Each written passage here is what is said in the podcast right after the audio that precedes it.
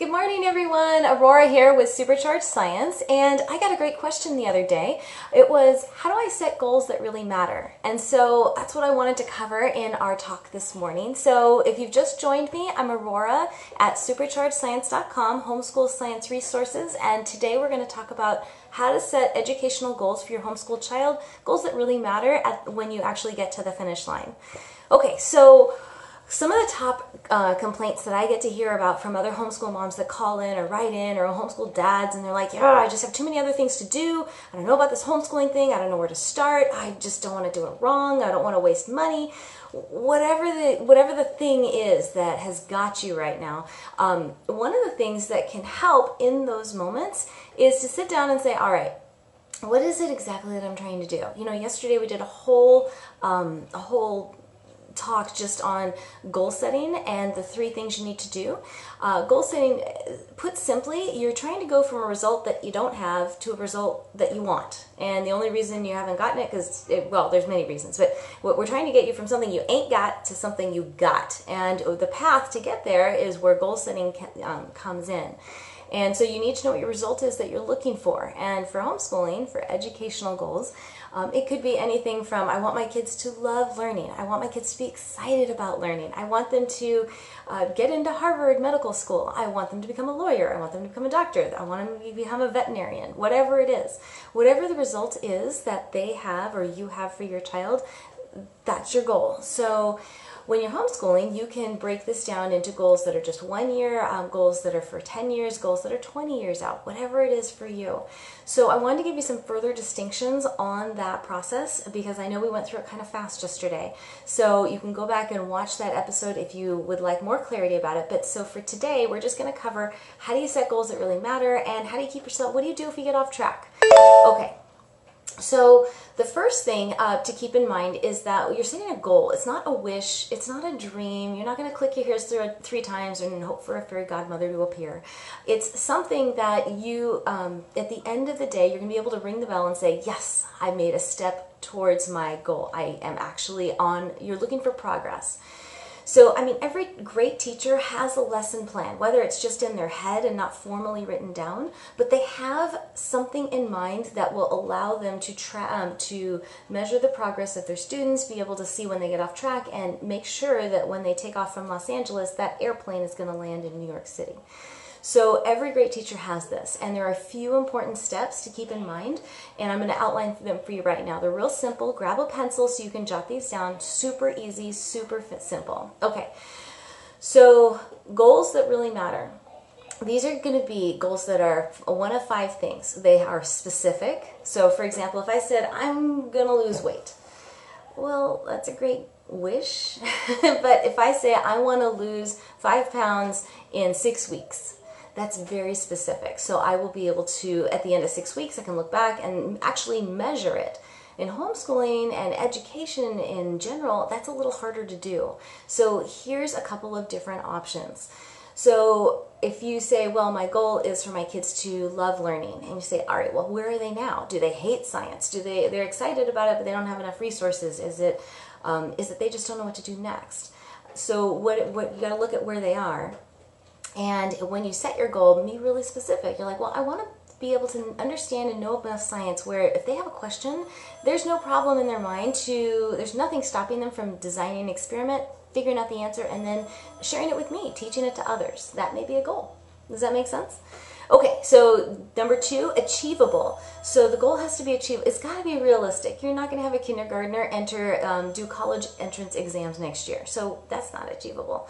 Um, if this is your first year homeschooling, you want to go really easy. People often cram in way too much the first year and underplan for the five and 10 year mark. So they underestimate what they can do in five or 10 years, but they overestimate in general what they can get done in one year.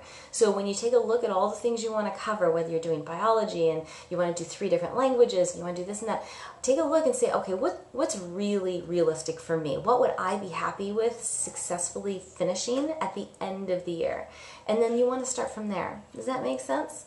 So again, if you've just joined us, this is Aurora with Supercharged Science Homeschool Science Curriculum for K through 12, and we're just talking about educational goals for your kids and how to do that in a, in a way that really matters. And if you need help with this, you want to go to superchargedscience.com. Tons of resources there. You can go check it out.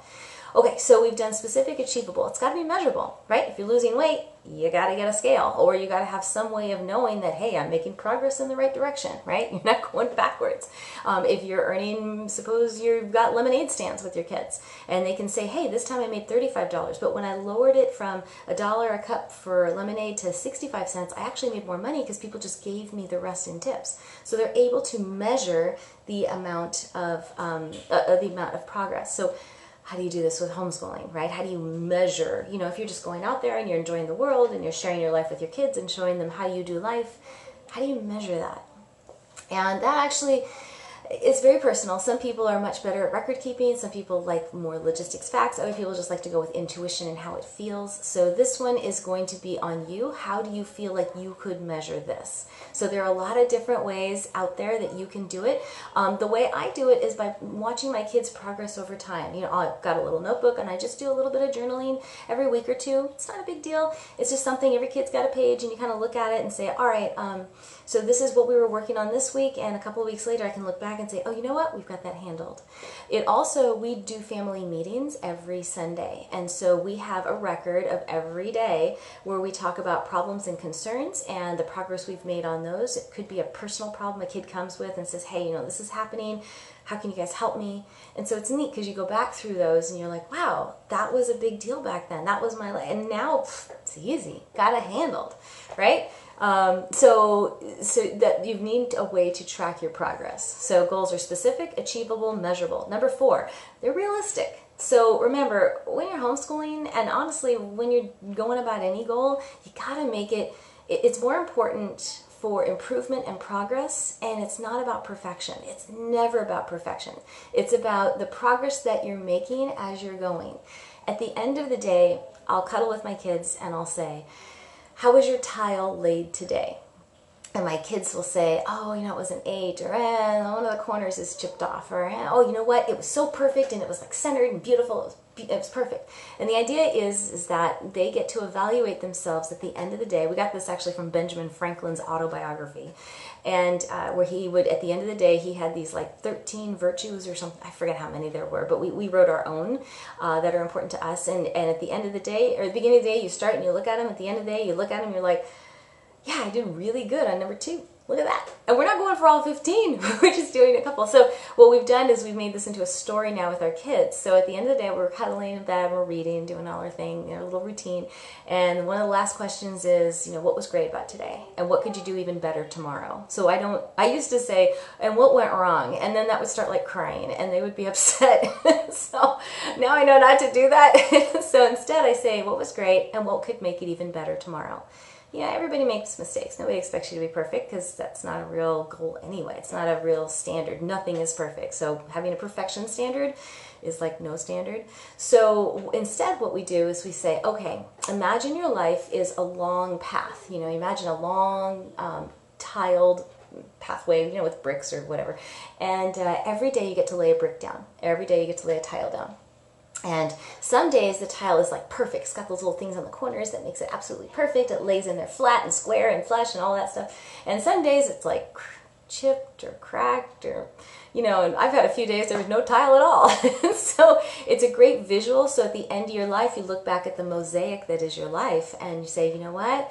I made progress. I'm doing great. Look at all this. It's just, it's, you can actually see what it is you've created because every day you're taking a peek back. Okay, now we're going forward. So most days we're going forward. Every once in a while you look back. Okay, it's just like when you run. If you guys ever run like a trail, you run, you want to look up every so often, make sure you're on the right trail. But most of the time you're looking out, out and down. And that's kind of how you want to approach this.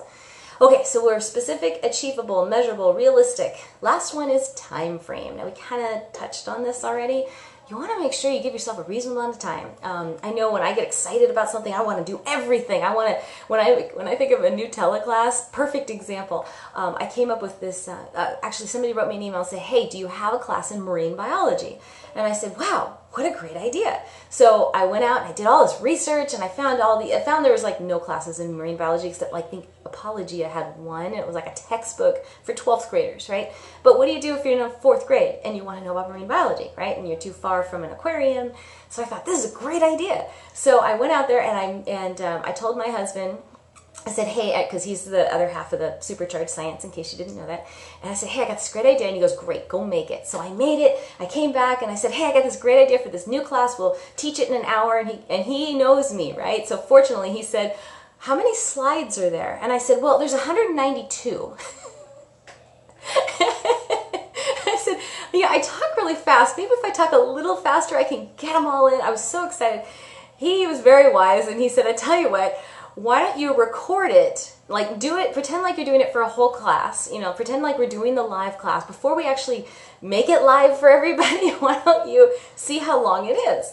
So i said all right you know it'll be great. I'll, I'll just do like a run through. It'll be great. I, I had so many ex, ex, uh, i had like 39 experiments we were going to do. No kidding. And um, so i did it and he came i came back and he goes how long? I said well it was seven hours. So he said okay we can't actually have a one hour class in seven hours. He says, I tell you what, why don't we package it and sell it as a product? You know, we'll give away the first hour for free and see if people like it. And if they do, they can buy the rest. And it's actually our number one product. So, um, long story short, I get really excited. I get totally immersed. I want to do everything and it's not realistic to have a class go for seven hours for kids. I mean, the kids would be asleep, right? so, so you want to make it realistic. You want to plan everything out, or you want to get everything, all the cards on the table, and then start to sort through and say which ones are the most important here and you know you could make decisions and even further distinctions about your goal because this is an iterative process. You're going to start with stuff and make it more specific oh and then you might change your goal a little bit. Oh now we need to make it achievable and measurable. And eventually you're going to have something that's a really nice package just like how a potter works on a um, on, on a vase. They just don't slap it together once and it's done. They're constantly shaping and reshaping and, and maybe they have a new idea about this and that and they're adding different things to it. And so your goal setting is the same way. So if you've gotten stuck by saying oh I just I'm afraid to start because I don't want to waste too much money on, a, on these curriculums. And what if it doesn't work? What if it takes way too much time and I have like three hours of sleep and I'm also you know I'm doing other stuff. You know I'm running the household, I'm running the business, I'm, I've got other things in my life. I'm running kids to soccer and ballet and or even you know more commonly you know what if I don't know how to do it? I've never done this before. Um, you know, or maybe, you know, maybe I have a hard time learning new stuff, or my kids have a hard time learning new stuff, or my kids aren't even focused, you know, five minutes max. How am I supposed to keep them occupied throughout the entire day, right? So, yeah, these are all really valid. the problem, um, the, the thing is, is you want to ask yourself a better question because if you're asking these, these questions, you're going to loop and go round and round and round and round and round. And instead realize, hey, okay, I got a lot of fear coming up around this let me see if there's a better question. And actually, one of my favorite questions to ask is, you know, what is a powerful choice for me right now? Like, what is something that I can do right now to ha- um, to start me towards this goal that I have in my mind? Um, and so, no matter if you've got all those other things, just remember you can't do it wrong. Um, there's no perfect one solution. There's not supposed to be. So if you're thinking that, it's, it's that perfection thing coming in, saying I gotta do it perfect, I gotta do it this way because this person said this thing, or this head, this voice in my head is saying to do it this way. Uh, there's no perfection. As long as you're getting out of your head and connecting with your child, that is the most important thing you can be doing. Um, having a goal in mind will guide you as you go, but the more you're worried about all these things about, well, maybe my kids aren't into this, I, I don't know how, I, I don't want to waste money, you, you're worried about yourself, and you need to think more about your kid and the experience that you want to provide for them. And that's um, a great teacher is going to tell you that. They're not worried about themselves, about teaching it perfectly and being right and having the parents like them when they walk in and making sure they're, they're appearing right. No, no, no, they're connecting. And you can tell a good teacher from a bad.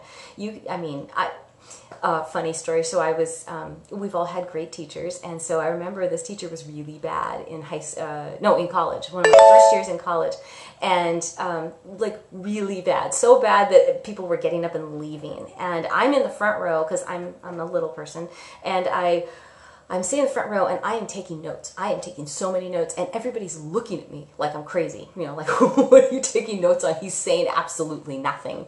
And uh, I'm taking notes, I'm taking notes. And at the end, like some brave students came up and they're like, "What are you taking notes for?" He said absolutely nothing. And I and this was an engineering class, a beginning engineering class, and um, I said, What do you mean? He said, Nothing. I'm going to need this someday of how not to teach my students because I already knew then I wanted to be a teacher. I'm like, I've got all the things not to do. And I was so excited. I put it in a file and I put it away. I didn't look at it for 10 years later, but I still had those things and I still remembered the lesson.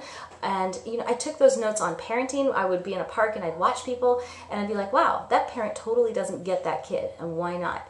Um, but just having that connection is is key uh, with your kids. So no matter what the experience, no matter what the situation, you can always learn something from this. So if you want to know um, how you can set goals that really matter, you want to remember it's not a wish, it's not a dream. You're mapping out a plan to educate your child. And whether it's in your head or something, you just got to get crystal clear on what that goal is, make it real, make it vivid, make it huge, bigger than anything. It should be like foremost on your mind. It's got to be exciting. We talked about this last time. It's got to have juice to it. It's got to be like, I can't wait to roll out of bed and do this. I'm just so excited. That's what you should be doing. Um, your goals need to be specific, achievable, measurable, realistic, and be within a reasonable amount of time, time frame. And at the end of the day, you know you're gonna fail. You're gonna mess up on things. I get excited when I mess up because I learn more when I screw up than when I get things right. I get things right and I'm like, okay, good. Well, when I mess up, I'm like, who, what did I miss? Hmm, let me see. What am I not seeing? And by asking good questions, instead of beating myself up like, oh, I did it again, I'm like, hey, wait a minute. Okay, what happened? And what did I expect to happen? What was the difference? Ah, I got it. Okay, I can't wait to try it again. And um, so learning is always an option. You know, people say, you know, education's expensive. And I'm like, yeah, you try, you think education's expensive, try being ignorant. That's even harder. So I'm always excited about learning and growing. So, all right, I hope this has been helpful. If you're serious about doing uh, science education with your kids with homeschooling and you really don't have time and you don't want to, don't don't even know how to do it and you want help, um, my company, Supercharged Science, actually my company, myself and my husband, we are Supercharged Science. This is it. People think we're this huge publishing company. It's the two of us for 20 years plugging along, just doing what we do um, and what we love. So you can check us out at superchargedscience.com. If you like what you see and you'd like to join our science family, I encourage you to do that. If not, there's also um, a lot of homeschool resources. Um, just click on blog at the top and you'll see lots of articles and videos that I put together so you can stay motivated and excited to um, work with your kids throughout the year. I'm happy that you guys joined me and I will see you next time and enjoy being with your kids. Take care, everybody.